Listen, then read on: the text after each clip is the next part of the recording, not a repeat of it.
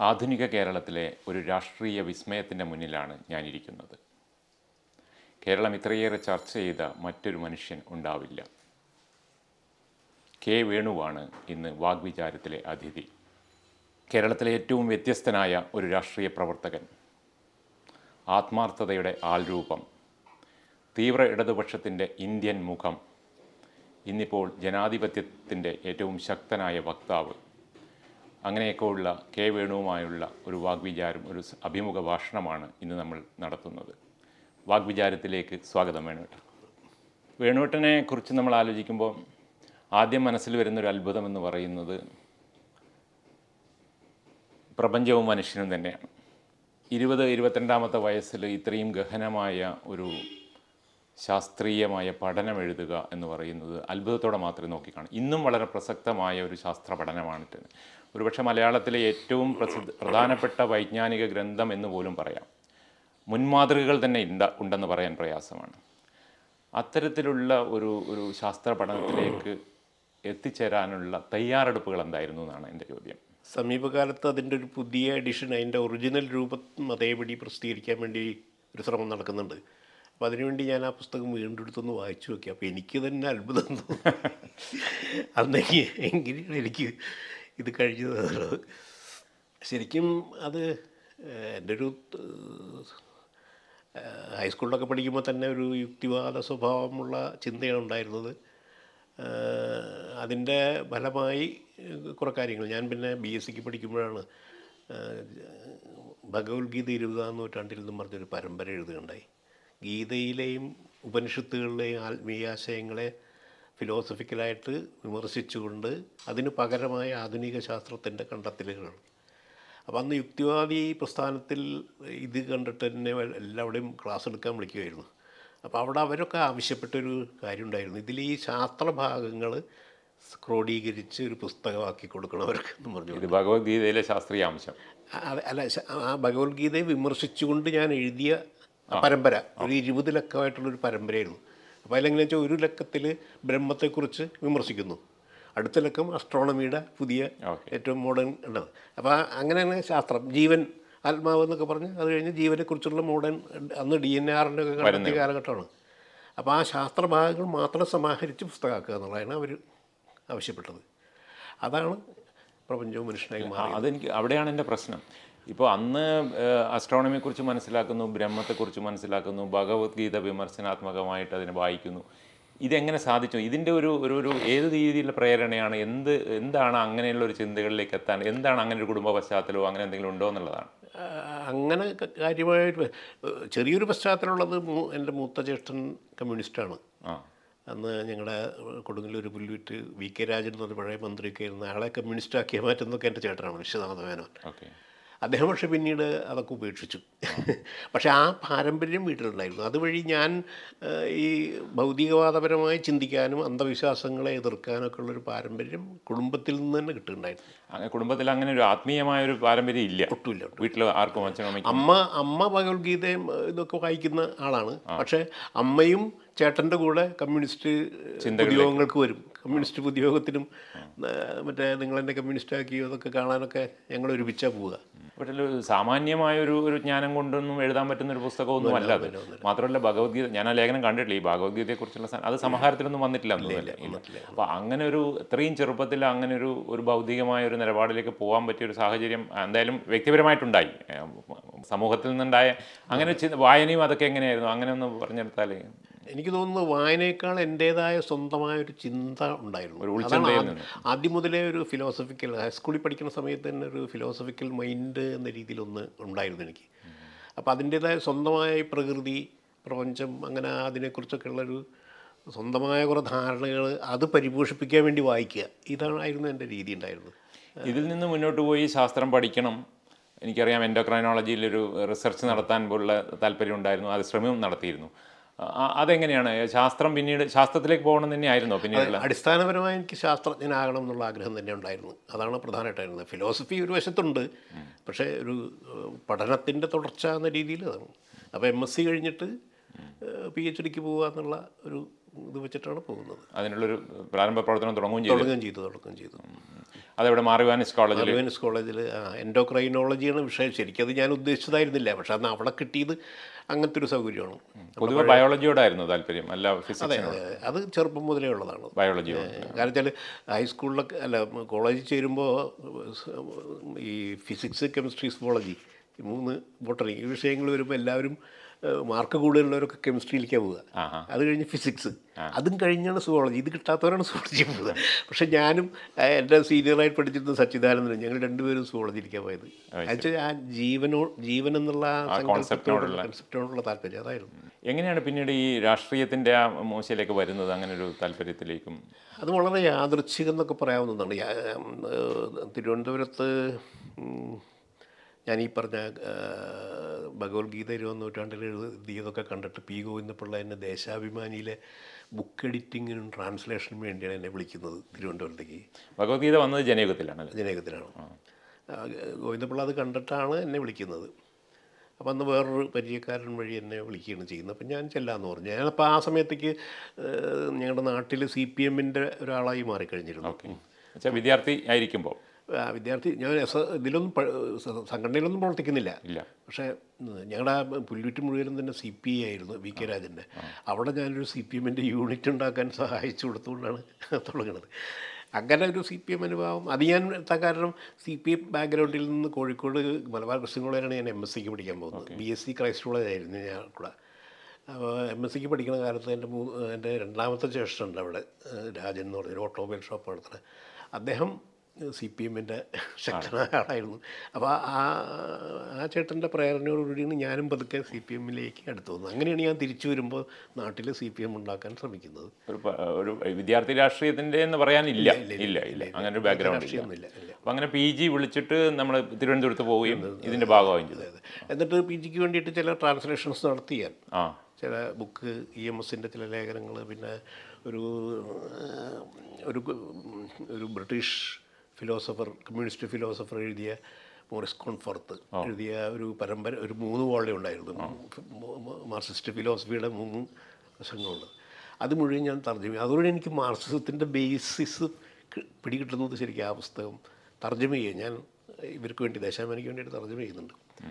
അപ്പോൾ അത് കഴിയുന്നതോടുകൂടിയാണ് പതുക്കെ നമ്മളിപ്പോഴത്തെ ഈ സിനിമാ സംവിധായകൻ കെ പി കുമാരനെ കേട്ടല്ലോ. കെ പി കുമാരനൊക്കെ ഉൾപ്പെടുന്ന ഒരു ഗ്രൂപ്പ് അവിടെ ഉണ്ടായിരുന്നു. തിരുവനന്തപുരത്ത്. തിരുവനന്തപുരത്ത്. ഫിലിപ്പൊക്കെ ഉണ്ടായിരുന്നു അല്ലേ ഫിലിപ്പ് ആദ്യം ഉണ്ടായിരുന്നു. ഫിലിപ്പ് അതിൽ നിന്ന് വിട്ടുപോകുന്നു. അപ്പം ഞാൻ ഈ ചെല്ലണ സമയത്തേക്ക് ഫിലിപ്പ് ഇവിടെ അറുപത്തെട്ടിൽ മറ്റേ ഇതിലൊക്കെ സംഭവിച്ച് ജയിലിലായി കഴിഞ്ഞിരുന്നു. കഴിഞ്ഞത്. അപ്പം ഞാൻ യാദൃച്ഛികമായിട്ടുന്ന രീതിയിൽ ഈ ഗ്രൂപ്പിൽ ചെന്ന് വിടുന്നു. അപ്പോഴാണ് അവർ ഫിലിപ്പിനെ കൊണ്ടൊരു മാസിക തുടങ്ങാൻ കാത്തിരിക്കുകയായിരുന്നു. അവരൊക്കെ സർക്കാർ ഉദ്യോഗസ്ഥന്മാരായതുകൊണ്ട് അവർക്ക് ചെയ്യാൻ പറ്റില്ലല്ലോ. അപ്പോൾ ഫിലിപ്പ് പോയ നിലയ്ക്ക് അവരുടെ ആ ശ്രമം വേണം. അപ്പോൾ ഞാൻ ചെന്ന് കിട്ടിയപ്പോൾ ഞാൻ പറഞ്ഞു ഞാൻ ആയിക്കോളാം. അത് അങ്ങനെ അപ്ലൈ ചെയ്യുന്നത് കിട്ടുന്ന ടൈറ്റിലാണ് ഇൻഗ്ലാബ് എന്ന് പറഞ്ഞത്. ഇംഗ്ലാവ് എന്നുള്ളതാണ്. ആദ്യമായിട്ട് എഴുതി പ്രസിദ്ധീകരിച്ചത് ഈ ഭഗവത്ഗീതയും ആ, ആ ലേഖനമാണോ? അതെ അതെ അതെ. ആദ്യമായിട്ട്. ഓക്കെ. അത് അപ്പോൾ ഒരു അതിന് മുന്നേ തന്നെ ഒരു എഴുത്തുകാരൻ എന്നുള്ളൊരു ഖ്യാതി ഇല്ലാതെ തന്നെ അത് പ്രസിദ്ധീകരിക്കാൻ കഴിഞ്ഞു? അങ്ങനെ പറയാൻ പറ്റില്ല. അതെ അത് വെച്ചാൽ ജനേകം വാരികക്കാർ ഞാനത് ആ അത് മുഴുവൻ എഴുതി തീർന്നതിന് ശേഷം മാതൃഭൂമി ആഴ്ചപ്പതിപ്പിന് വേണ്ടി എൻ വി കൃഷ്ണവാര്യരെയാണ് സമീപിക്കുന്നത്. ഓക്കെ. മലബാർ ക്രിസ്ത്യൻ കോളേജിന്റെ തൊട്ടടുത്താണ് എൻ വി. എം വി താമസിച്ചിരുന്നത്. അപ്പോൾ ഞാൻ കോളേജിലേക്ക് പോകണ വഴിക്ക് ഇതും കൊണ്ടുവരുന്നു. അപ്പോൾ അത് നോക്കിയിട്ട് വളരെ സൗഹൃദത്തോടെ എന്നോട് പറഞ്ഞു വേണു ഇതുപോലത്തെ ഒരു സാധനം എനിക്ക് മാതൃഭൂമി കൊടുക്കാൻ ബുദ്ധിമുട്ടാണ് നിങ്ങൾ വേറെ ആരെങ്കിലും കൊടു-" ഞാനങ്ങനെ ജനകത്തിനൊക്കെ അയച്ചു കൊടുത്തു. ജനേകം ഒട്ടനെ പ്രസിദ്ധീകരിക്കുക ചെയ്യുന്നത്. ഓ ശരി. കാമ്പിശ്ശേരി കരുണാകരൻ എന്നെ എന്നിട്ട് കത്തെഴുതുക ചെയ്യുന്നത്. ഗംഭീരമായിട്ടുണ്ട് ഞാൻ ആ അടുത്തലൊക്കെ മുതൽ പ്രസിദ്ധീകരിക്കുന്നു. അവർക്ക് അറിയില്ലായിരുന്നു സി പി ഐക്കെതിരെ സി പി എം ഉണ്ടാക്കിയ ആളാണെന്ന്. അപ്പോൾ പി ജി ആയിട്ടുള്ള ബന്ധം അവിടെ തുടങ്ങണം തിരുവനന്തപുരത്ത് വെച്ച്. അതെ. അതെ അതെ. പി ജി ആയിട്ട് പറഞ്ഞപ്പോഴാണ് പി ജി പി ജി ഒരു ചോദ്യമായിട്ട് എന്റെ മനസ്സിലുണ്ടായിരുന്നത് പി ജി അവസാന കാലത്ത് ഒരു അഭിമുഖത്തിൽ എന്നോട് പറഞ്ഞിട്ടുണ്ടായിരുന്നു അദ്ദേഹത്തിന് ആകെ ഉണ്ടായിരുന്ന ഒരു ഷാഢ്യം എന്ന് പറയുന്നത് ഒരു മുൻ കമ്മ്യൂണിസ്റ്റായി മരിക്കാൻ പാടില്ല എന്നുള്ളൊരു ആഗ്രഹമുണ്ട് എന്നുള്ളത് അങ്ങനെ തിരിഞ്ഞു നോക്കുമ്പോൾ നമ്മളിനി രാഷ്ട്രീയത്തിലേക്ക് വരുമ്പോൾ ഈ അങ്ങനെ ഒരു തോന്നലുണ്ട്. ഒരു ആദർശാത്മകതയാണ് അത്. എന്നാൽ പോലും ഒരു ഒരു തീർച്ചയായിട്ടും വേണോട് ഒരു മുൻ കമ്മ്യൂണിസ്റ്റ് ആയിട്ട് മാത്രമേ മരിക്കാൻ സാധ്യതയുള്ളൂ. അങ്ങനെ തിരിഞ്ഞു നോക്കിയിട്ടുണ്ട്. അങ്ങനെ ഒരു എനിക്ക് അങ്ങനെ ഒരു ചിന്ത ഇല്ല. ഒട്ടുമില്ല. ഇല്ല. അപ്പം ഞാൻ തന്നെ അതിനെക്കുറിച്ച് കുറിച്ച് ഇത് ഇത് പറഞ്ഞ പലരും ഞാൻ കേട്ടിട്ടുണ്ട്. ആ. ഞാൻ ഈ പഴയ എന്റെ പ്രവർത്തനങ്ങൾക്കിടയിൽ കണ്ണൂർ ചെല്ലുമ്പോഴൊക്കെയാണ് ചില പ്രായമായ ചിലർ. വാശി പോലെ. ആ അപ്പോൾ സോവിയറ്റ് യൂണിയനൊക്കെ ഞാൻ മുതലാളിത്തത്തിലേക്ക് പോയി എന്നൊക്കെ പറഞ്ഞാൽ അവർക്ക് സഹിക്കില്ല. സോവിയറ്റ് യൂണിയൻ അങ്ങനെ പോയ പിന്നെ ജീവിച്ചിട്ട് കാര്യമില്ല എന്നുള്ള മട്ടിൽ അവരുടെ സമീപനം. ആ സങ്കല്പ പഴയ സങ്കല്പങ്ങളുണ്ടല്ലോ. സോവിയറ്റ് സ്വപ്നവും ഇതൊക്കെ. അപ്പോൾ അത് പഴയ കമ്മ്യൂണിസ്റ്റുകാരിൽ വലിയൊരു വിഭാഗത്തിൽ അതുണ്ട്. പക്ഷെ എനിക്കത് ഒട്ടുമില്ല. അതിന് അതിന് എനിക്ക് തോന്നിയിട്ടുള്ള എന്റെ ഈ സയൻസ് ബാക്ക്ഗ്രൗണ്ടാണ് സയൻസ്. ഞാൻ അടിസ്ഥാനപരമായി ഒരു സയന്റിസ്റ്റ് ഒരു മൈൻഡാണ് അതാണ്. അപ്പോൾ അവിടെ എനിക്ക് ഇപ്പോൾ ഒന്നും അങ്ങനെ ക്ലാഷ് ഇല്ല. ഇല്ല ഇല്ല അവിടെ വിശ്വാസങ്ങളില്ല. ഇല്ല വിശ്വാസങ്ങളില്ല അത് വളരെ പ്രധാനമാണ്. വളരെ കാരണം രാഷ്ട്രീയം അടിസ്ഥാനപരമായി വിശ്വാസപരമായി മാറുക ചെയ്യുന്നത്. ഒരു ഭക്തിയായി മാറി ഭക്തിയായി മാറുന്നു. മതമായി മാറുന്നു. മതമായി ഇപ്പോൾ മാർക്സിസം ഒക്കെ ഒരു തരം മതം പോലെ ആയി മാറുന്ന ഒരു ഇതുണ്ട്. അതിലേക്ക് നമുക്ക് വരാം. ഈ വീണ്ടും തിരിച്ചു വന്നു കഴിഞ്ഞാൽ ഇപ്പോൾ കെ പി കുമാരൻ അവരുടെ ഇൻകുലാബ് വരുന്നു. അപ്പോൾ സജീവമായിട്ടൊരു എം എൽ പ്രവർത്തനങ്ങളിലേക്ക് വന്നോ? ഇല്ല ശരിക്കത് ഞാൻ കുമാരനൊക്കെ ആയിട്ട് ബന്ധപ്പെട്ട സമയത്ത് ഞങ്ങൾ ആലോചിക്കുന്നത് സ്വതന്ത്രമായൊരു മാഗസിൻ എന്നാണ് ഓക്കെ. അത് അന്ന് ഫ്രണ്ടിയർ എന്നും പറഞ്ഞ് ഇപ്പോഴും ഉണ്ട് കൽക്കട്ടയിൽ നിന്ന് വരുന്ന. ഇപ്പോൾ ഉണ്ടോ ഇല്ല? ഇപ്പോഴും അടുത്ത വളരെ വൈക്കോൾ പേപ്പറിന്റെ ഇറക്കുന്ന ഒരു സാധനമുണ്ട്. ആ- ആ സ്റ്റ- അത് അതായത് ഒരു left of C P M പക്ഷേ നക്സലൈറ്റും അല്ല. അങ്ങനത്തെ ഒരു സാധനമാണ് അത്. അപ്പോൾ അങ്ങനത്തെ ഒരെണ്ണം തുടങ്ങാനാണ് കുമാരനൊക്കെ താല്പര്യം. ഞാനും അതിന് സമ്മതിച്ചതാണ്. പക്ഷെ അങ്ങനെ ഇരിക്കെ ഈ പണ്ട് ആ സമയത്ത് ചാരു ചിന്താറാണ് മറ്റേ സി പി എം എല്ലിന്റെ അദ്ദേഹം ഇവിടെ കേരളത്തിൽ വരുന്നു ഒരു ഒരു മൊത്തം ഒരു ടൂറൊക്കെ നടത്തുന്നു വിവിധ ജില്ലകളിൽ പോകുന്നു. കണ്ണൂരാണ് ഒരു പ്രധാനപ്പെട്ട ഒരു കേന്ദ്രമാക്കിയ ഒരു ഒരു കമ്മിറ്റിയൊക്കെ രൂപീകരിച്ച് ചെയ്യുന്നു ഇതൊന്നും ഞാൻ അറിയുന്നില്ല ആദ്യം ശരിക്കും. ഞാൻ ഇങ്ങനെ പുറത്ത് നിൽക്കുന്ന ആളായത് പിന്നീടാണ് അതിനെക്കുറിച്ചൊക്കെ അറിയുന്നത്. അപ്പോൾ കണ്ണൂരിൽ നിന്നുള്ള ചിലർ യാദൃച്ഛികമായിട്ട് എന്നെ വന്ന് ഞാൻ ഈ ഇൻകിലാബ് തുടങ്ങിയപ്പോൾ എന്നെ വന്ന് ബന്ധപ്പെടുകയും അവർ കഥകൾ പറയുന്നു. അതായത് ഞാൻ എനിക്ക് ഈ അന്ന് ഇതൊന്നുമായിട്ടൊരു ബന്ധം ഉണ്ടായിരുന്നില്ല. ഉം. അവരെ സഹായിക്കുന്നു മാത്രമേ ഉള്ളൂ. അത്രേ ഉള്ളൂ അത്രേ ഉള്ളൂ. ഒരു അനുഭാവ ഒരു സ്വഭാവമാണ് എനിക്കുള്ളത്. ഞാൻ അതിന്റെ ഒരു പ്ര- പ്ര- പ്രവർത്തകനാകാനും ഉദ്ദേശിച്ചിട്ടില്ല. അപ്പോൾ കണ്ണൂർക്കാരാണ് പറയണത് ഇങ്ങനെയൊക്കെ ഒരു സംഭവങ്ങളുണ്ട്. ഞങ്ങൾ ഞങ്ങളവിടെ ഒരു പാർട്ടിയൊക്കെ രൂപീകരിച്ചിട്ടുണ്ടെന്നൊക്കെ പറഞ്ഞുകൊണ്ട്. അപ്പോൾ പിന്നെ അവരുടെ ഇടയിൽ വെച്ചാൽ ഇംഗ്ലീഷ് കൈകാര്യം ചെയ്യാൻ പറ്റുന്നവരില്ല ഈ കണ്ണൂരത്തെ സഹായങ്ങൾക്കിടയിൽ? അപ്പോൾ അതിനിടയിൽ അന്ന് അവരുടെ ചരുവിന്താറൊക്കെ പ്രസിദ്ധീകരിച്ച ലിബറേഷൻ എന്ന് പറഞ്ഞൊരു പ്രസിദ്ധീകരണമുണ്ട്. അതന്ന് അണ്ടർഗ്രൗണ്ടൊക്കെയാണ് നേരിട്ട് പരസ്യമായിട്ടൊന്നും കിട്ടുന്നില്ല. അപ്പോൾ അതെത്തിക്കാൻ വേണ്ടി അന്നത്തെ ഒരു സംവിധാനം വഴി ഞാൻ ഞാനന്ന് പി ടി ഭാസ്കര പണിക്കരുടെ വിശ്വവിജ്ഞാനകോശത്തിൽ സബ് എഡിറ്ററായിട്ട് ജോലി ചെയ്യുക അപ്പോൾ അവർ എന്റെ അഡ്രസ്സ് കൊടുത്തിട്ട് തിരുവനന്തപുരത്ത് കൽക്കട്ടയിൽ നിന്ന് തിരുവനന്തപുരത്തേക്ക് ഈ ബണ്ടിൽ കൊണ്ടുവരും. ഞാനിത് കണ്ണൂർക്കാർക്ക് എത്തിച്ചു കൊടുക്കും. ഇങ്ങനെയൊക്കെ ഉണ്ടായിരുന്നു അപ്പം ഞാൻ ശരിക്കും ഒരു മെസ്സഞ്ചറിന്റെ ഇതായിരുന്നു. അപ്പം അതിനിടയിലാണ് വേറെ രണ്ട് മൂന്ന് പ്രധാനപ്പെട്ട ആളുകൾ ഒരു അമ്പാടി ശങ്കരൻകുട്ടി എന്നൊക്കെ പറഞ്ഞൊരു കൂട്ടരൊക്കെ ഉണ്ടായിരുന്നു. അയാളൊക്കെ ഇതിന്റെ പ്രധാന ആളാണെന്ന് പറഞ്ഞ് നിന്ന് കണ്ടുവന്നിരുന്നത് അയാൾ ഇതൊക്കെ വിട്ട് കോൺഗ്രസ് ചേരുന്നു എന്നും പറഞ്ഞൊരു സ്റ്റേറ്റ്മെന്റ് വരുന്നു ഡൽഹിയിൽ നിന്ന് അപ്പോൾ ആ അവസ്ഥ വന്നപ്പോൾ ഈ ഇവിടുത്തെ ഈ അവസ്ഥ മുഴുവനും ഒരു റിപ്പോർട്ട് പോലെ ഉണ്ടാക്കി കണ്ണൂർ കണ്ണൂർക്ക് അല്ല ഈ കൽക്കട്ടയിൽ നിന്ന് വന്ന ആളുടെ ഈ കൊടുത്തു വെച്ചു ഞാൻ. അപ്പോൾ ഉടനെ പിന്നെ മെസ്സേജ് വന്നു ഒരാൾ അങ്ങോട്ട് ചെല്ലണം സംസാരിക്കാൻ. ഇത് എന്താ എന്താണ് ഇവിടുത്തെ സ്ഥിതി? എന്നുള്ളത്. അപ്പോൾ കണ്ണൂർക്കാർ പറയുന്നു അവർക്കൊന്നും ഇംഗ്ലീഷ് കൈകാര്യം ചെയ്യാൻ പറ്റില്ല അതുകൊണ്ട് എന്നോട് പോകണം അങ്ങനെ ഞാൻ പോകുന്നു. ഞാൻ മെസ്സഞ്ചറായിട്ടാണ് ചാരു മജുംദാറിന്റെ അടുത്ത് പോകുന്നു സംസാരിക്കുന്നു. അദ്ദേഹത്തുമായിട്ട് കാണുന്നു. അപ്പോൾ മജുന്ദാർ പറഞ്ഞു അപ്പോൾ ഞാൻ പറഞ്ഞു ഞാൻ എന്റെ പൊസിഷൻ പറഞ്ഞു. ഞാൻ ഒരു പാർട്ടിക്കാരനല്ല അപ്പോൾ ആൾ പറഞ്ഞത് അപ്പോൾ ഇവിടെ രണ്ട് മൂന്ന് ഗ്രൂപ്പൊക്കെ ഉണ്ട്. ഒരു ഉള്ളത്തൂൽ സ്റ്റീഫൻ പിന്നെ ഇവരുടെ വേറൊരു അപ്പോഴേ ഗ്രൂപ്പ് ഉണ്ട്. ഉണ്ട്. വർഗീസ് വർഗീസിന്റെ വർഗീസ് അപ്പോഴേക്കും കൊല്ലപ്പെട്ടിരുന്നു. ആണോ? ഈ സമയത്ത്. ഈ സമയത്ത്. എഴുപതിൽ ഫെബ്രുവരിയിലാണ് വർഗീസ് കൊല്ലപ്പെട്ടത്. ശരിക്കും വർഗീസ് കൊല്ലപ്പെട്ടതോടുകൂടി എനിക്കതിൽ താല്പര്യം വരുന്നത്. ഇതിൽ ഇതിലേക്ക് ചേരാനുള്ളൊരു താല്പര്യം. അങ്ങനെ ഒരു അടുക്കാൻ താല്പര്യം. അല്ലെങ്കിൽ ഞാനൊരു നിരീക്ഷകൻ മാത്രമായിട്ടൊന്നും അറിയുന്നിരുന്നതാണ് അതിനുശേഷമാണ് ഇതൊക്കെ മജുംദാർ ഏതെങ്കിലും രീതിയിൽ സ്വാധീനം ചെലുത്തിയോ? അദ്ദേഹമായിട്ടുള്ള സംഭാഷണം ഏതെങ്കിലും രീതിയിൽ ഇതിനകത്തൊരു ഇല്ല ആളൊരു പ്രത്യേക ടൈപ്പാണ്. ഭയങ്കര ഭയങ്കര ആരോഗ്യമില്ലാതെ ഒരു ഡോക്ടർ കൂടെ ഉണ്ട്. ആസ്മയും ഇതൊക്കെയാണ്. പക്ഷെ ഷാർപ്പണായിട്ട് കണ്ണ് വളരെ ഇൻസ്പയറിംഗ് ആണ് ആൾ. അതൊക്കെ ശരിയാണ്. അവരെ വ്യക്തിപരമായിട്ട് വേണുവേട്ടന്റെ സ്വാധീനമായിട്ടൊന്നും വർക്ക് ചെയ്തില്ല. ഇല്ല അപ്പോൾ ഈ ഇടയ്ക്ക് കാലത്ത് ഇപ്പോൾ പി ജിയുടെ അടുത്ത് പോകുന്നു ഭാസ്കര പണിക്കരുണ്ട് അവരൊക്കെ കമ്മ്യൂണിസ്റ്റുകാരാണ് കേരളത്തെ സംബന്ധിച്ചിടത്തോളം. അവരൊരു തീവ്രവാദത്തിന്റെ ഭാഗമല്ലല്ലോ. അപ്പോൾ അവരുടെ കൂടെ നിന്നിട്ട് ഈ ഈ മറുപക്ഷത്തേക്ക് ചെല്ലാനുണ്ടായ ചിന്ത എന്താണ്? അവരിൽ ഞാൻ- ഈ ഇംഗ്ലാവ് തുടങ്ങിയിട്ട് ആദ്യം തന്നെ ചെയ്യുന്നത് ഈ മൂന്ന് പാർട്ടികൾ communist C P I C P M P M L ഇത് മൂന്നിന്റെയും നിലപാടുകൾ ആദ്യം പ്രസിദ്ധീകരിക്കുക ചെയ്യുന്നത്. പി ടി ഭാസ്കര പണിക്കരെ കൊണ്ടാണ് സി പി ഐ എഴുതിച്ചത് ഗോവിന്ദപിള്ളയെ കൊണ്ട് സി പി എം എഴുതി. ഞാൻ എന്നിട്ട് സി പി എം എല്ലിന്റെ നിലപാട് നിലപാട് അവതരിപ്പിക്കുന്നു. എന്നിട്ട് അതുമായിട്ടൊരു ചർച്ചയൊക്കെ നടക്കുന്നുണ്ട് ആ സാധനത്തിൽ. അപ്പം ഞാൻ അവസാനം എത്തിച്ചേരുന്നത് ഇത് മൂന്നും പരിശോധിക്കുമ്പോൾ കൂടുതൽ ശാസ്ത്രീയമായിട്ടുള്ള സി പി എം എല്ലിന്റെ നിലപാടാണ് അന്നാണ് അങ്ങനത്തെ അന്നത്തെ നിലപാട് എത്തുന്നതാണ് അത് ചൈനീസ് വിപ്ലവവും ഇന്ത്യൻ സാഹചര്യങ്ങളും തമ്മിലുള്ള ബന്ധം അങ്ങനെയൊക്കെയുള്ള ചില കാര്യങ്ങൾ വെച്ചിട്ടാണ് ആ വിശകലനം പോകുന്നത്. ഈ ശാസ്ത്രീയമായ പഠനം നടക്കുന്നതിനിടയിൽ ഇത്തരം കാര്യങ്ങൾ പഠിച്ചുകൊണ്ടിരുന്നു അല്ലേ? സൂക്ഷ്മമായിട്ട് അന്വേഷിക്കുന്നുണ്ടായിരുന്നു. അതെ അതെ. അല്ല ഇത് ഇത് നടക്കുന്നതെന്ന് പറഞ്ഞാൽ പ്രപഞ്ചവും മനുഷ്യനൊക്കെ പ്രസിദ്ധീകരിച്ചതിന് ശേഷമാണ് ഇത് സംഭവിക്കുന്നത്. സംഭവിക്കുന്നത്. മാർക്സിസം പഠിക്കുന്നുണ്ടായിരുന്നു ഓ മാർക്സ് ഞാൻ പറഞ്ഞല്ലോ ആ ഭഗവത്ഗീത പഠിക്കും അല്ല ഗോവിന്ദപിള്ളയ്ക്ക് വേണ്ടി ആ ബോറിസ് കോൾഫോർത്തിന്റെ പുസ്തകം അത് അപ്പോൾ അതോടുകൂടിയാണ് അതിന്റെ ബേസ് മനസ്സിലാവുന്നത്. പിന്നെ സംഭവിക്കുന്നത് ശരിക്കും ഞാൻ ആധികാരികമായി മാർക്സം പഠിക്കുന്നത് ഇത് കഴിഞ്ഞിട്ട് ജയിലിലെത്തുമ്പോഴാണ്. Okay okay. ഇത് കഴിഞ്ഞ് എം എല്ലിന്റെ കൂടെ ആവുന്നു. എം എല്ലിന്റെ സജീവ പ്രവർത്തകനാവുന്നു. സജീവ പ്രവർത്തകനൊന്നും ആവുന്നില്ല ശരിക്കും ഒന്ന് അത് ഞാൻ ഈ പറഞ്ഞില്ലേ മറ്റേ ചാരുമിന്താറെ പോയി കാണാൻ പോകുന്നു. അപ്പോൾ ഞാൻ എന്റെ മനസ്സിൽ ഞാനൊരു മെസ്സഞ്ചർ മാത്രമാണ്. അതെ. അപ്പോൾ മജുന്ദാർ പറയുന്നു ഈ ഇവിടെ ഒരു എല്ലാവരും ഈ ഗ്രൂപ്പിൽപ്പെട്ടവരെയൊക്കെ യോഗം വിളിച്ചു വിട്ടാൻ അങ്ങനെയാണ് അവിടെ തിരുവനന്തപുരത്ത് നഗരൂർ എന്ന് പറഞ്ഞ സ്ഥലത്ത് വെച്ചിട്ടൊരു യോഗം വിളിച്ചു വിട്ടുന്നത് ഒരു നവംബർ ഒന്നാം തീയതി എഴുപത്. അപ്പോൾ ഞാനന്ന് ഇൻഗുലാബിന്റെ ആളായിട്ട് പരസ്യം എടുക്കുന്നു അപ്പോൾ ഞാൻ അതുകൊണ്ട് ഇതിന്റെ കമ്മിറ്റിയിലൊന്നും പങ്കെടുക്കില്ല എന്ന് പറഞ്ഞു. അപ്പം ഞാനിതൊക്കെ സംഘടിപ്പിച്ച് കൊടുത്തു അത്രയേ ഉള്ളൂ. പക്ഷേ എങ്കിലും അതിന്റെ സംഘാടന രീതിയിൽ എനിക്ക് അവരുടെ കൂടെ ഇരിക്കേണ്ടി വന്നു. കമ്മിറ്റിയിൽ ഞാൻ പങ്കെടുക്കില്ല അംഗമാവില്ല എന്ന് ഞാൻ ഉറച്ച് തീരുമാനിച്ചിരുന്നു. കാരണം അങ്ങനെ പക്ഷേ അത് കഴിഞ്ഞ് രണ്ടാഴ്ച കഴിഞ്ഞപ്പോഴേക്കാണ് ഈ വെള്ളത്തൂർ സ്റ്റീഫൻ അവിടെ രണ്ട് മൂന്ന് കൊലപാതകങ്ങളും നടത്തുകയെന്ന്. ആ. ഒരു ജന്മി കുടുംബം എന്ന് പറഞ്ഞിട്ട് ഒരു- കൊച്ചുകുട്ടിയെ ഒരു സ്കൂൾ വിദ്യാർത്ഥിയൊക്കെയാണ് അല്ല കോളേജ് വിദ്യാർത്ഥിയൊക്കെയാണ് കൊലപ്പെടുത്തിയത്. ആ ആ. അതോടെ ഭീകര അന്തരീക്ഷമായില്ലേ എനിക്കതിലൊന്നും പങ്കില്ല ഞാൻ അറിഞ്ഞിട്ടുമില്ല. പക്ഷേ ജയറാം പടിക്കൽ എന്നെ അങ്ങനെയാണ് വിളിപ്പിക്കുന്നു. ഞാൻ അവന്റെ ആളെന്ന രീതിയിലേ.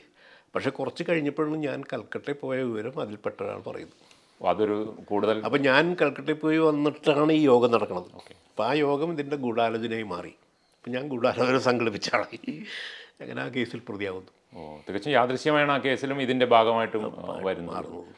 പിന്നീട് അപ്പോൾ അത് നാല് കൊല്ലം കിടക്കുന്നു. അന്ന് അന്ന് ഞങ്ങളൊക്കെ ഒരു പൊതു നിലപാടുണ്ടായിരുന്നു ഇതിൽ പങ്കെടുക്കണില്ലെങ്കിലും പൊതു നിലപാടുണ്ടായിരുന്നു കോടതിയെ ബഹിഷ്കരിക്കുക കോടതിയിൽ അപ്പം ജാമ്യം എടുക്കാൻ ചേട്ടൻ വന്നിട്ട് ജാമ്യം എടുക്കാനൊക്കെ നിർബന്ധിച്ചാണ്. ഞാൻ ജാമ്യം എടുത്തില്ല. എന്നിട്ട് വെറും വിചാരണ തടവുകാരനായി നാലേകാൽ കൊല്ലം കിടന്നിട്ട് വെറുതെ വിടുന്നു കോടതി. കേസ് വിചാരണ ജയറാം പഠിക്കലാണോ ഇതിന്റെയൊക്കെ അപ്പോൾ ഇതൊക്കെ കഴിഞ്ഞ് അതിന് ശേഷം ഏകദേശം രണ്ട് പതിറ്റാണ്ട് ആ പ്രസ്ഥാനമായിട്ട് മുന്നോട്ട് പോയി. ഈ അടിസ്ഥാനപരമായിട്ട് ഈ മാവോ ആണ് ശരിയെന്ന് തോന്നുന്നതിന്റെ പിറകിൽ പ്രവർത്തിച്ച ന്യായങ്ങൾ എന്താണ്? എന്തൊക്കെയാണ് അങ്ങനെ ഇപ്പം മൂന്നും കമ്പയർ ചെയ്തുകൊണ്ടാണ് ഇൻഗുലാബിൽ എഴുതുന്നത്. പിന്നീട് അത് തീർച്ചയായിട്ടും എം എല്ലിന്റെ പ്രവർത്തനങ്ങളോ അതിന്റെ പ്രത്യയശാസ്ത്രവും പഠിക്കുകയും ചെയ്തിട്ടുണ്ടാവും. യാദൃശ്ചികമായിട്ടാണെങ്കിലും അപ്പോൾ തീക്ഷ്ണമായിട്ട് ഈ മാവോയിസമാണ് ശരി എന്ന് പറയാൻ തോന്നാൻ അന്നത്തെ ഒരു തോന്നൽ എന്തായിരുന്നു? അതായത് മാർസിന്റെ പൊതുസങ്കല്പം വെച്ചിട്ട് വികസിത മുതലാളിത്ത രാജ്യങ്ങളിലാണ് വിപ്ലവം നടക്കേണ്ടത്. അതെ സംഭവിക്കുന്നില്ല. ഇല്ല. അതിന് തീരി ഉണ്ടാക്കുന്ന ലെനിനാണ്. എന്ന് പറഞ്ഞാൽ സാമ്രാജ്യത്വം വന്ന നിലയ്ക്ക് എന്താണ് ദുർബല കണ്ണികളിലാണ് പൊട്ടുക എന്ന് പറഞ്ഞാണ് റഷ്യയിലെ വിപ്ലവത്തിന്റെ സാധ്യത ചൂണ്ടിക്കാണിക്കുന്നത്. അതിന്റെ തുടർച്ച എടുത്തുകൊണ്ടാണ് മാവോ മൂന്നാം ലോക രാജ്യങ്ങൾ എന്ന് പറഞ്ഞാൽ പിന്നോക്ക രാജ്യങ്ങളിലാണ് ഇനി വിപ്ലവത്തിനുള്ള കൂടുതൽ സാധ്യതയുള്ളതെന്ന് എടുക്കുന്നത്. അപ്പോൾ അത് ഒരു ശരിയായ ദിശയിലാണ് ആ പോക്ക്. ഉം. മാർക്സിന്റെ പഴയ ഇത് പരാജയപ്പെടുന്നു. ലെനിലൂടെ റഷ്യൻ വിപ്ലവം വിജയിക്കുന്നു. അതിന്റെ തുടർച്ചയായി ചൈനീസ് വിപ്ലവം ഉണ്ടാകുന്നു. അപ്പോൾ ചൈനീസ് വിപ്ലവത്തിന്റെ മാതൃകയിൽ ഒരു ഇന്ത്യൻ വിപ്ലവം ആവശ്യമാണ്. ഇന്ത്യൻ വിപ്ലവം തന്നെയാണ് സാധിക്കും. സാധിക്കും. അതായിരുന്നു സങ്കല്പം. എഴുപതുകൾ വിപ്ലവത്തിന്റെ ദശകം എന്ന് പറഞ്ഞു മാ ചാരുചിന്താരുടെ ഒരു ഇതുണ്ടായിരുന്നു. അത് ഞങ്ങളൊക്കെ ഭയങ്കരമായിട്ട് ആവശ്യം കൊണ്ടിച്ച സാധനമായിരുന്നു എഴുപതുകൾ. എഴുപതിലാണ് തുടങ്ങുന്നത്. അപ്പോൾ ആ- ആ ഒരു ദശകം കൊണ്ട് ഇന്ത്യയിൽ വിപ്ലവം നടക്കും എന്നുള്ള സങ്കല്പത്തിലാണ് തുടങ്ങുന്നത്.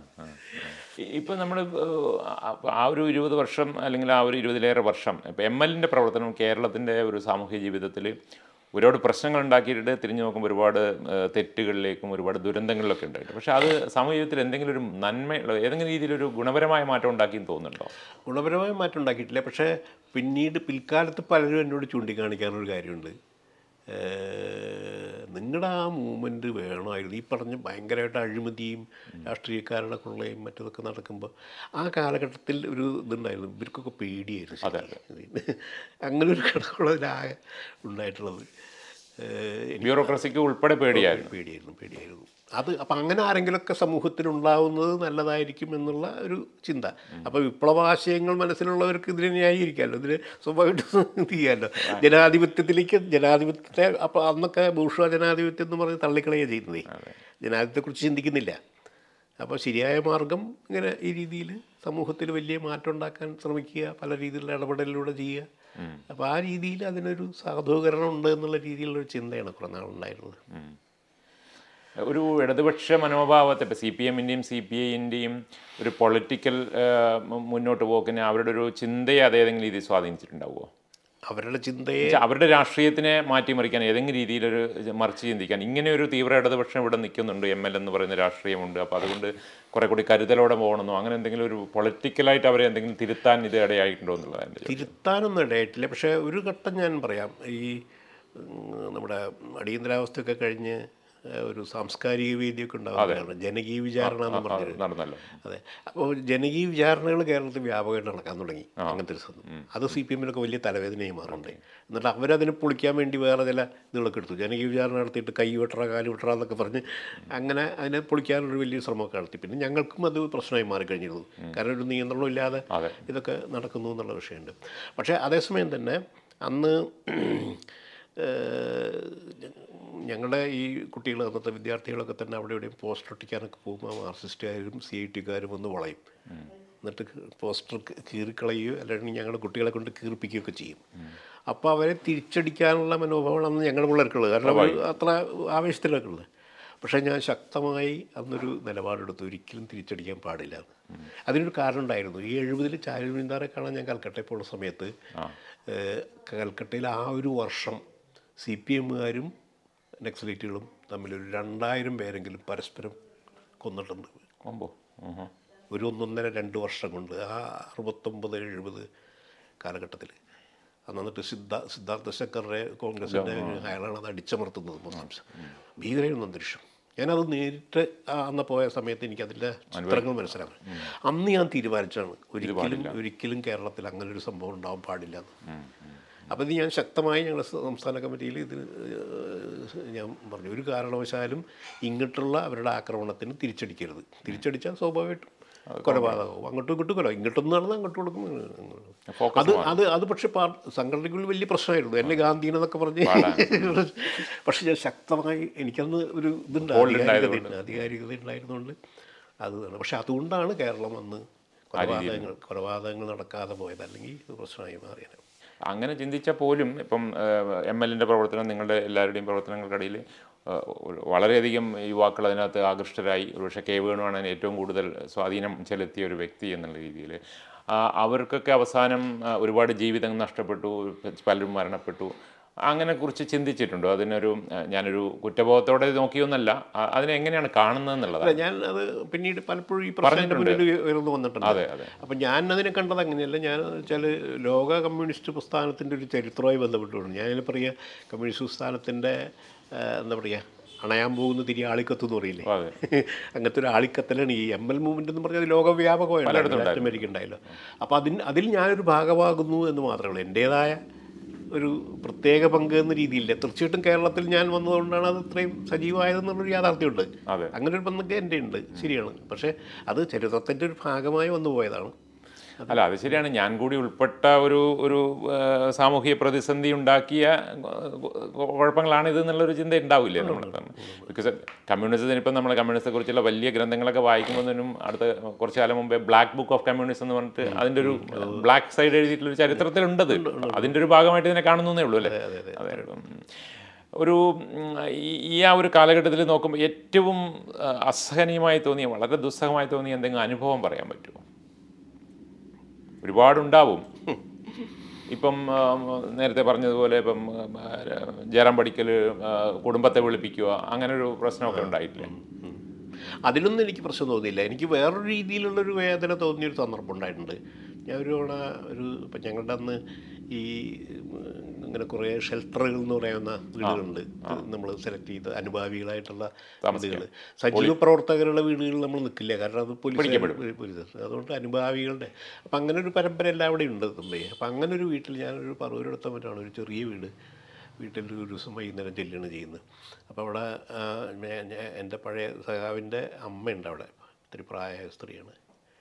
അപ്പോൾ അവരുടനെ കണ്ടപ്പോഴേക്കും ആകൾക്ക് ആകെ വിഷമായി അവരെന്നിട്ട് എന്നോട് പറഞ്ഞു ഉടനെ സഖാവ് പോയിക്കോ? പോലീസുകാർ കാത്തു നിൽക്കുന്നുണ്ട്. അപ്പോൾ പോലീസുകാരെന്താ പറഞ്ഞിരിക്കണേ അവരോട്? പറയരുത്. ആ, ഞാൻ അവിടെ ചെന്ന് കഴിഞ്ഞാൽ ഇരുത്തുക എന്നിട്ട് അറിയിക്കുക. എന്നാൽ മകനെ വിടാം. ഓ. അപ്പം മകനെ വിടാനല്ല അവർ ആഗ്രഹിച്ചല്ല എന്ന് കേട്ടിട്ടുണ്ട് അത് ആ ഒരു അതൊക്കെ ആ സാധാരണ സ്ത്രീകൾ അവരുണ്ടല്ലോ. അവരൊക്കെ അത്തരം അത്തരം അനുഭവങ്ങൾ കുറേ ഉണ്ടായിട്ടുണ്ടത് അതൊക്കെ വല്ലാതെ മനസ്സിനെ സന്ദർഭങ്ങൾ ഈ ഒരു മൂവ്മെന്റിനോടുണ്ടായിരുന്ന ഇടതുപക്ഷ നേതാക്കളുടെ അപ്രോച്ച് എങ്ങനെയായിരുന്നു? അതിനെങ്ങനെയാണ് കാണുന്നത്? ഒരുപക്ഷെ നിങ്ങളൊക്കെ കൂടി ചെറിയ രീതിയിൽ ചെറിയ കാലത്തെങ്കിലും മുന്നോട്ട് ആരാധനയോടെ കണ്ടിട്ടുള്ള ഒരു നേതാക്കൾ ഉണ്ടല്ലോ കേരളത്തിൽ ഇ എം. എസ് ആയാലും കമ്മ്യൂണിസ്റ്റ് മൂവ്മെന്റിന്റെ ഭാഗമായി ചുരുങ്ങിയ കാലം ഉണ്ടായിട്ടില്ലെങ്കിൽ പോലും അവരിലൊരു ആരാധന ഉണ്ടാവുമല്ലോ. അപ്പോൾ അങ്ങനെ ഉണ്ടായിരുന്നവർ തിരിച്ച് നിങ്ങൾ അവരുടെ തന്നെ ഭാഗമായ ഒരു തീവ്ര ഇടതുപക്ഷത്തേക്ക് പോവുകയും നിർഭാഗ്യവശാൽ അവർ അധികാരത്തിലിരിക്കുമ്പോൾ ചില അവർക്ക് പ്രതിസന്ധികൾ ഉണ്ടാക്കുകയും ചെയ്തു. അവരെങ്ങനെ അതിനെ നോക്കിക്കണ്ട്? അതിനൊന്നും വിലയിരുത്താവുക വിലയിരുത്താവോ? അല്ല സി പി എം അത് വളരെ ശത്രുതാപരമായിട്ടാണ് കണ്ടിരുന്നത്. അവരുടെ അവരുടെ ഏറ്റവും വലിയ ശത്രു കോൺഗ്രസിനേക്കാളും അവരുടെ ഏറ്റവും വലിയ ശത്രു ഞങ്ങളാണെന്ന രീതിയിലൊക്കെ കണ്ടത്. പക്ഷെ അവരൊന്നും അധികാരത്തിലില്ലല്ലോ? ഇല്ല ഇല്ല ഇല്ല. പക്ഷെ അധികാരത്തിലില്ലെങ്കിലും രാഷ്ട്രീയമായി രാഷ്ട്രീയമായിട്ട് അവർക്ക് കാരണം അവരുടെ രാഷ്ട്രീയം വിപ്ലവപരമല്ല എന്നുള്ള ചിന്തയാണ് ഉണ്ടാക്കുന്നത് ഞങ്ങൾ ഉണ്ടാക്കുന്നത്.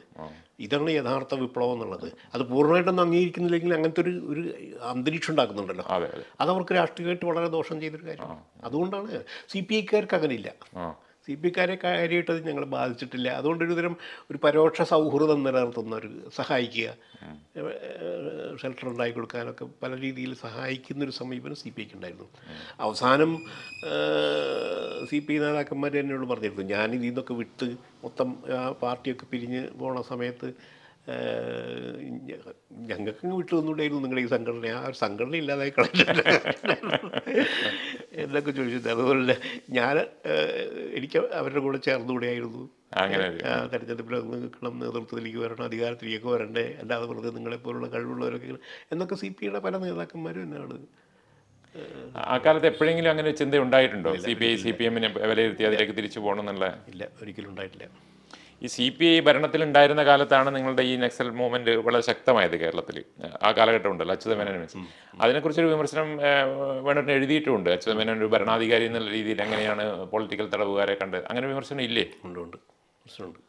കാരണം പക്ഷേ അച്യുതമേനോൻ പിന്നീട് തന്നെ ഇവിടെ പറഞ്ഞതായിട്ട് കേട്ട ഒന്നും അറിയുന്നില്ല. കരുണാകരന്റെ അതെ അതെ കരുണാകരന്റെ കരുണാകരന്റെ കയ്യിലാണ് ആഭ്യന്തര വകുപ്പ്. ഈ ജയറാം പടിക്കലും ജയറാം പടിക്കലെ പ്രത്യേക ജയറാം പടിക്കലിന് പ്രത്യേക അധികാരങ്ങൾ കൊടുത്ത് വിടുകയാണ് ചെയ്യുന്നത് കരുണാകരനെ. അതാണ് ഈ അതിക്രമങ്ങളിലേക്കൊക്കെ നീങ്ങുന്നത്. ക്യാമ്പുകളൊക്കെ പോലീസ് ക്യാമ്പ് മർദ്ദന ക്യാമ്പുകളൊക്കെ ഉണ്ടാക്കുന്നതൊക്കെ അങ്ങനെയാണത്. അത് കരുണാകരൻ വിട്ടുകൊടുക്കുന്നതാണ് കരുണാകരൻ അറിഞ്ഞുകൊണ്ട് ചെയ്യുന്നതാണത്. അതിന് അച്യുതമേനോൻ ശരിക്കും അറിയില്ല. അറിഞ്ഞിട്ടില്ല പിന്നീട് എന്തൊക്കെയോ നടക്കുന്നുണ്ടെന്ന് അറിയാം നിയന്ത്രിക്കാൻ കഴിയുമായിരുന്നില്ല അദ്ദേഹം. കാരണം പോലീസിന്റെ നിയന്ത്രണം മുഴുവൻ രാജനൊക്കെ അതിൽ അങ്ങനെ വന്നത്. നമ്മുടെ വിഷയം എന്നാലും ജയറാം പടിക്കൽ എന്ന് പറയുന്ന ഒരു പോലീസ് ഉദ്യോഗസ്ഥൻ ഒരുപക്ഷെ നിങ്ങൾ അദ്ദേഹത്തെ വധിക്കാൻ പോലും ശ്രമം ഉണ്ടായിരുന്നു എന്ന് കേട്ടിട്ടുണ്ട് അല്ലേ? ഒരു ഒരു ഗൂഢാലോചന ആലോചിച്ചിരുന്നില്ലേ? ഈ ഈ മൂവ്മെന്റിനെ തകർക്കുന്നതിൽ അദ്ദേഹത്തിന് എന്തെങ്കിലും പങ്കുണ്ടായിരുന്നോ? തീർച്ചയായിട്ടും ഉണ്ട് അദ്ദേഹം തന്നെയാണത് തകർക്കുക എന്ന് മൂവ്മെന്റിനെ തകർക്കുന്നതിലല്ല അടിയന്തരാവസ്ഥ കാലത്ത് ഈ വൻതോതിൽ ആളുകളെ അറസ്റ്റ് ചെയ്ത് മർദ്ദിച്ച് ചെയ്യുന്നത്. പക്ഷെ അത് മൂവ്മെന്റ് തകർക്കുകയല്ല ചെയ്ത് വളർത്തുക വളർത്തുകയാണ് ചെയ്തത് പരോക്ഷമായിട്ട് അതെ അതിപ്പോൾ കരുണാകരനോടൊക്കെ ഇടയ്ക്ക് പറയാറുണ്ട് തകർത്തുന്നേ? തകർത്തില്ല. മർദ്ദനം കൊണ്ട് തകരില്ല ഇല്ല ഇല്ല കാരണം വെച്ചാൽ ഞാൻ ഈ പറഞ്ഞ എൺപത് എൺപത്തൊന്ന് കാലത്ത് കേരളത്തിലൊരു വലിയ മൂവ്മെന്റ് പോലെ അത് മാറി വരുന്നുണ്ടായി. അതിനെ വേണ്ട രീതിയിൽ മുന്നോട്ട് കൊണ്ടുപോകാൻ ഞങ്ങൾക്ക് കഴിഞ്ഞില്ല എന്നുള്ളതാണ്. ഞങ്ങളുടെ ഒരു തരം തീവ്രവാദ സമീപനം. അത് വാസുരേന്ദ്ര ബാബു ഒക്കെ പലപ്പോഴും പറയാറുണ്ട്. അന്ന് പതുക്കെ ആ ജനകീയതയെ തെരഞ്ഞെടുപ്പിലേക്കൊക്കെ കൊണ്ടുവരികയാണ് വേണ്ടിയിരുന്നത്. അങ്ങനെയാണെങ്കിൽ ഒരു ഒരു ചെറിയൊരു പാർട്ടിയൊക്കെ ആയിട്ട് മാറാൻ കഴിയുമായിരുന്നു എന്ന് പറയാറുണ്ട്. പക്ഷെ ഞാനൊന്നും അതിന് തയ്യാറായതില്ല അങ്ങനെ ചിന്തിച്ചിരുന്ന ഒരു വിഭാഗം ഉണ്ടായിരുന്നു അന്ന് ഞങ്ങളുടെ കൂടെ. ഈ അടിയന്തരാവസ്ഥ വലിയൊരു പ്രതിസന്ധി ഉണ്ടാക്കിയിട്ടുണ്ട്. അടിയന്തരാവസ്ഥ മനസ്സിലാക്കാൻ ശ്രമിച്ച ഒരാളുമായിരിക്കാം. പിന്നീട് ജനാധിപത്യത്തെക്കുറിച്ച് ഒരുപാട് ചിന്തിക്കുകയും ചെയ്തു. ഈ അടിയന്തരാവസ്ഥ എങ്ങനെയാണ്? ഒരു ജനാധിപത്യ പ്രോസസ്സിലൂടെ ഇന്ത്യൻ ഭരണഘടനയുടെ ഒരു ഒരു ഭാഗമായിട്ട് തന്നെ അടിയന്തരാവസ്ഥ ഇംപ്ലിമെന്റ് ചെയ്യാൻ സാധിച്ചു എന്നുള്ളതിനെ എങ്ങനെയാണ് കാണുന്നത്? ഞങ്ങൾക്ക് പക്ഷേ അന്നത്തെ അന്നത് മനസ്സിലാക്കാൻ തടസ്സപ്പെടുത്തുന്ന ഒരു ഈ പറഞ്ഞ ഒരു ആശയ പ്രത്യയശാസ്ത്രപരമായ ഒരു കുരുക്ക് ഞങ്ങൾക്കുണ്ടായിരുന്നു. അത് ഞങ്ങൾ കാണുന്നത് ഇന്ത്യയിൽ ജനാധിപത്യം ഇല്ല എന്നാണ്. ഇവിടെ ഫാസിസമാണ് നിലനിൽക്കുന്നത് ഊഷ നടക്കുന്നത് അപ്പോൾ ഇത് അതും തമ്മിൽ വലിയ വ്യത്യാസമില്ല. അതിന്റെ തന്നെ ഒരു രൂപം എന്ന രീതിയിൽ കാണുന്നത്. ഡീപ്പായിട്ട് അതിനെ അനലൈസ് ചെയ്യുന്നില്ല. അതത് അത് ഇന്ന് ജന ജന അടിയന്തരാവസ്ഥ പിൻവലിച്ച് ഇവിടെ ഒരു ജനാധിപത്യ അന്തരീക്ഷം ഉണ്ടാകുമ്പോൾ ഉണ്ടാകുന്ന ഒരു തരം ഉണ്ടല്ലോ. ശരിക്കും ഗുണപരമായ ഒരു മാറ്റം. അത് അനുഭവപ്പെടുകയും അതിൽ ഞങ്ങൾ പങ്കാളികളാവുകയും ചെയ്യുമ്പോഴാണ് പിന്നെ അതിനെക്കുറിച്ച് ചിന്തിക്കാൻ തുടങ്ങുന്നത്. അത് പിന്നീട് മാത്രമേ ചിന്തിച്ചിട്ടുള്ളൂ. അതെ, എപ്പോഴാണ് ഈ ഈ പറയുന്ന എം എൽ പ്രസ്ഥാനങ്ങൾ അല്ലെങ്കിൽ തീവ്ര ഇടതുപക്ഷം എന്ന് പറയുന്നത് ശരിയല്ല എന്നുള്ളൊരു തോന്നൽ ഉണ്ടാക്കിയ സംഭവം എന്താണ്? അത് ശരിക്ക് പറഞ്ഞാൽ എൺപത്തൊമ്പതിൽ ചൈനയിലെ വിദ്യാർത്ഥി കലാപം നടക്കുന്നു. അതെ ടിയാനൻമൻ. ശരി. അതാണ്. അതിന് ഞാൻ അന്ന് ഞങ്ങളൊന്ന ഉടനെ അന്ന് ഞാൻ ഓൾ ഇന്ത്യ സെക്രട്ടറിയാണ് ഞങ്ങളുടെ ഞങ്ങളുടെ സംഘടനയുടെ ഇതിന്റെ ഒരു ഗ്രൂപ്പിന്റെ. അന്നതിന് ആ വിദ്യാർത്ഥി കലാപത്തിൽ പിന്തുണ നൽകിക്കൊണ്ടുള്ള സ്റ്റേറ്റ് ഇതിനാണ് ആദ്യം കൊടുക്കുന്നത്. ഓക്കെ. അത് അങ്ങനെ ചെയ്യുന്നു പക്ഷെ അത് കഴിഞ്ഞപ്പോഴേക്കും എന്റെ മനസ്സിൽ വന്നൊരു ചോദ്യം ഒരു സോഷ്യലിസ്റ്റ് രാജ്യത്തിൽ ഒരു ജനാധിപത്യ കലാപം ഉണ്ടാവേണ്ടി വരുന്നു എന്ന് പറയുന്നത് എന്താണ്. അപ്പോൾ അപ്പോൾ മാർക്സിസം പറയുന്ന ഈ എന്ന് പറഞ്ഞാൽ പ്രശ്നമുണ്ട് ആ ഏറ്റവും ഏറ്റവും വലിയൊരു ജനാധിപത്യം വിശാലമായ പുരുഷ ജനാധിപത്യക്കാളും വലിയ ജനാധിപത്യമാണ് സോഷ്യലിസത്തിൽ ഉണ്ടാകുന്നതെന്ന് പറയുന്നത് അടിസ്ഥാനപരമായ എന്തോ തകരാർ അവിടെ ഉണ്ട് എന്നുള്ള ചിന്തയാണ് വരുന്നത് ആ ആ. അപ്പം മാർക്സിസത്തെക്കുറിച്ചുള്ളൊരു പുനർവായന ആവശ്യമാണ് എന്ന് തോന്നുന്നു. എന്നിട്ട് അങ്ങനെ കുറച്ച് ചോദ്യങ്ങൾ എന്റെ മുന്നിൽ വരുന്നു. അപ്പോൾ അന്ന് ഞാൻ എന്നിട്ട് എന്റെ സെൻട്രൽ കമ്മിറ്റിയിൽ ഞാൻ പറയുന്നത് എനിക്ക് ഇങ്ങനെയുള്ള കുറച്ച് ചോദ്യങ്ങൾ എന്റെ മുന്നിൽ വന്നിട്ടുണ്ട്. അവയ്ക്ക് ഉത്തരം കിട്ടാൻ വേണ്ടി എനിക്ക് സമയം വേണം. അതുകൊണ്ട് പാർട്ടി ഉത്തരവാദിത്തങ്ങളിൽ നിന്ന് എനിക്കൊരു ലീവ് വേണം. ആറ് മാസത്തേക്ക് ലീവ് ചോദിക്കുന്നു. അവർ അതൊരു വ്യക്തിപരമായ അന്വേഷണം ചോദ്യമായിരുന്നു. അല്ലാതെ സംഘടനാപരമായിട്ട് അങ്ങനെ ഒരു അന്വേഷണം ഉണ്ടായിട്ടില്ല. അവർ ടിയാനൻമെൻ എങ്ങനെ കണ്ടത്? അല്ല ഞാൻ അന്ന് കൊടുത്ത സ്റ്റേറ്റ്മെന്റ് പോലെയൊക്കെ നിൽക്കുന്നു അത്രയേ ഉള്ളൂ. പക്ഷേ അത് കഴിഞ്ഞ് ഞാൻ ഈ ആറുമാസം കൊണ്ട് പഠിച്ചു. പഠിച്ചു. പഠിച്ചിട്ട് ലെനിന്റെ ഏക പാർട്ടി സ്വേച്ഛാധിപത്യം എന്ന് പറയുന്ന സങ്കല്പമാണ് തകരാറെന്ന് മനസ്സിലാക്കുന്നു. വല്ലാതെ തന്നെ ബാധിച്ചൊരു വിഷയമാണ് കാരണം ഏക പാർട്ടി ഭരണം എന്നുള്ള ഒരു സങ്കല്പമാണ് എല്ലാത്തിനും തകർത്തത് എന്നുള്ളതിലേക്ക് എത്തിച്ചേർന്നു. അതെ. അതിന് ഉത്തരവാദി ആയിരുന്നു കാണുമ്പോൾ ലെനിൻ തന്നെയാണ് ഉത്തരവാദി. സ്റ്റാലിനൊന്നും അല്ല. അല്ല.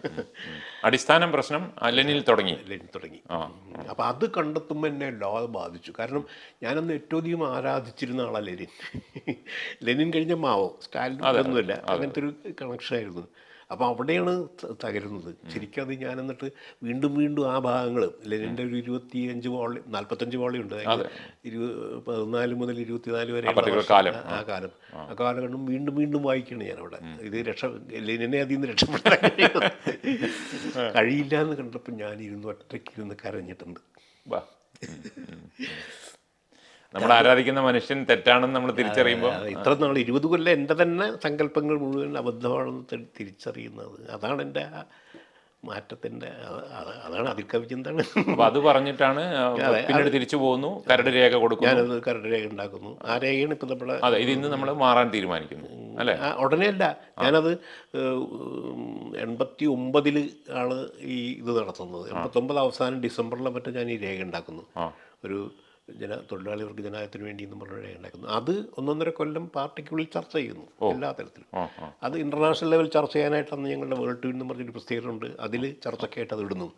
അന്ന് അമേരിക്കയിലത്തെ ഒരു പാർട്ടി ഉണ്ട് ഒരു ബോബാവാക്കി എന്ന് പറഞ്ഞ്. അയാൾ എന്നെ അതിനെ രൂക്ഷമായി വിമർശിച്ചുകൊണ്ട് മറുപടിയും അങ്ങനെ ഒക്കെ. അങ്ങനെ കുറച്ച് നാൾ വന്നതിന് ശേഷമാണ് ഞാൻ അവസാനം വേണ്ടെന്ന് രാജിവെക്കുന്നത്. അപ്പം ഞാൻ പറയുന്നുണ്ട് ഈ അടിസ്ഥാന പ്രശ്നങ്ങൾ ആ രാജിക്കത്തിലുണ്ടത്. ഉണ്ട് അതായത് കമ്മ്യൂണിസ്റ്റ് പാർട്ടിക്ക് ഒരിക്കലും ഒരു കമ്മ്യൂണിസ്റ്റ് സംഘടനയ്ക്ക് ഒരിക്കലും ജനാധിപത്യപരമാവാൻ കഴിയില്ല. ആണെന്ന് ആഗ്രഹിച്ചാൽ പോലും നടക്കില്ല. അതാണ് അതിന്റെ ഘടന. അപ്പോഴേക്കൊരു ജനാധിപത്യപരമായ മുന്നേറ്റം ആവശ്യമാണെന്നുള്ള തോന്നൽ വേണോട്ടിലുണ്ടായി അത് പണ്ട് മുതലേ എന്റെ സങ്കല്പമുള്ളത് കമ്മ്യൂണിസത്തിലൂടെയാണ് ഏറ്റവും ശരിയായ ജനാധിപത്യം വരിക എന്നുള്ളതാണ്. പക്ഷേ അങ്ങനൊരു സങ്കല്പം നിങ്ങളുടെ പ്രസ്ഥാനത്തിനുണ്ടായിരുന്നോ? ഇല്ല ഇല്ല. ഇല്ല. അതൊരു വ്യക്തിപരമായ ഒരു അല്ല പക്ഷെ പൊതുവിൽ അങ്ങനെ ഒരു ഇത് പറയാറുണ്ട്. കമ്മ്യൂണിസമാണ് ഏറ്റവും വലിയ ജനാധിപത്യം എന്നൊക്കെ പറയാറുണ്ട്. അത് പൊതുവിൽ എല്ലാവരും അങ്ങനെ ചെയ്യുന്നുണ്ട്. പക്ഷെ എന്നെ സംബന്ധിച്ച് ജനപക്ഷമാണെന്നുള്ള രീതിയിൽ അതിനെ അല്ലേ? അതെ അതെ അതാണ് തെറ്റിപ്പോയത്. അത് കഴിഞ്ഞ് നമുക്ക് അതിന്റെ വിശദാംശങ്ങൾ വരാം. അത് കഴിഞ്ഞ് എം എൽ എനെ വിട്ടു. പിന്നെന്താ ചെയ്തത്? കുറച്ചു കാലം പിന്നെയും ഞാൻ നിശബ്ദനായി നിൽക്കുക ഒന്നിനും ഒന്നിലും ചേരുന്നില്ല തൊണ്ണൂറ്റൊന്നിൽ അത് കഴിഞ്ഞ് മൂന്നാം നാല് കൊല്ലം കഴിഞ്ഞപ്പോഴാണ് മൂന്ന് ആ തൊണ്ണൂറ്റി നാലിലോ മറ്റാണ് ഗൗരിയമ്മ പുറത്താക്കപ്പെടുന്നത്. അതായത് ഞാനിത് വിട്ടിട്ട് ശേഷം.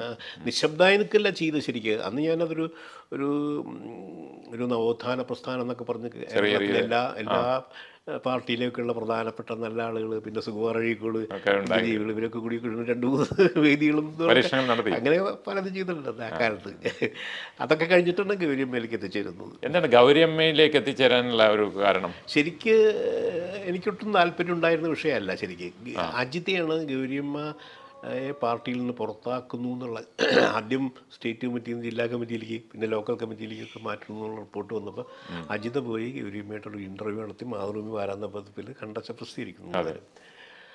ആ സമയത്താണ് അജിതയാണ് എന്നെ വിളിക്കണത്. എന്നോട് എന്നോടൊന്ന് അങ്ങോട്ട് ചെല്ലാൻ പറഞ്ഞുകൊണ്ട് ആലപ്പുഴയ്ക്ക്. ഞാൻ ഉണ്ട് വീണെന്നുള്ളത് അപ്പോൾ ഞാനന്ന് എന്തോ സുഖമില്ലായിരിക്കുന്നതുകൊണ്ട് എനിക്ക് പോകാൻ പറ്റില്ല എന്നിട്ട് അജിതയും വേറെ ഒരു അവിടെയുള്ളൊരു ജഗദീശൻ എന്ന് പറഞ്ഞ തൊട്ടടുത്തുള്ള ഒരു കക്ഷിയുണ്ട് ഒരു ഗാന്ധിയനാണ്.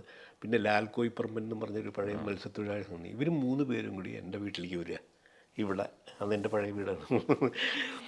അപ്പോൾ അവർ ഈ വിഷയങ്ങൾ പറയും. അപ്പോൾ ഞാൻ നിലപാടെടുക്കുന്നത് എനിക്ക് ഈ പാർലമെന്ററി രാഷ്ട്രീയം ഞാൻ ജനാധിപത്യത്തിലേക്ക് വന്നെങ്കിലും പാർലമെന്റ് രാഷ്ട്രീയത്തിലൊന്നും ഇനി ഇടപെടില്ല എന്നുള്ളൊരു തീരുമാനമുള്ളത് അപ്പോൾ ഗൗരിയമ്മയൊക്കെ ആ പാർലമെന്ററി രാഷ്ട്രീയത്തിൽ കളികളുള്ളൂ കളിയാണല്ലോ അപ്പം അപ്പോൾ അവർ പറഞ്ഞു അതല്ല ഇപ്പോൾ ഗൗരിയമ്മയ്ക്ക് ഇപ്പോൾ ഈ രണ്ട് മുന്നണിയിലും പോകാൻ പറ്റില്ല.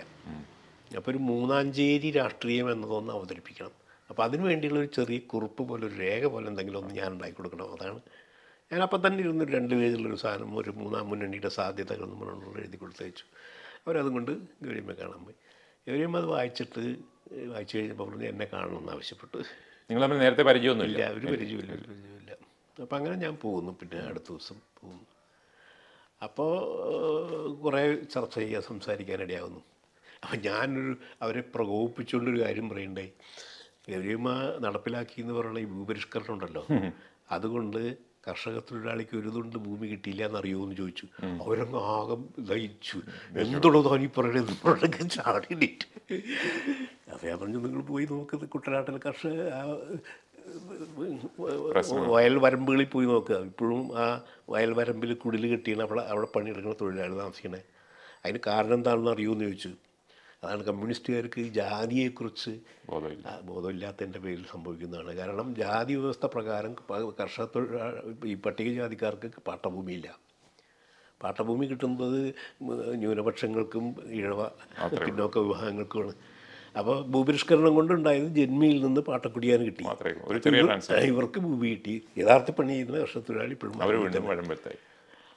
അതവർ ശരിക്കും അവരെ ഞെട്ടിച്ചു. മനസ്സിലാക്കിയില്ല മനസ്സിലാക്കി മനസ്സിലാക്കി. പിന്നീട് അവർ അവർ പ്രസംഗിച്ചു അതിനെക്കുറിച്ച് പറഞ്ഞു.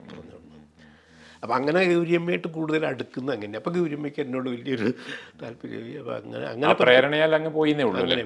അതിനെ ഗൗരവമായിട്ട് കാണുന്നില്ല. ഇല്ല, ഇല്ല.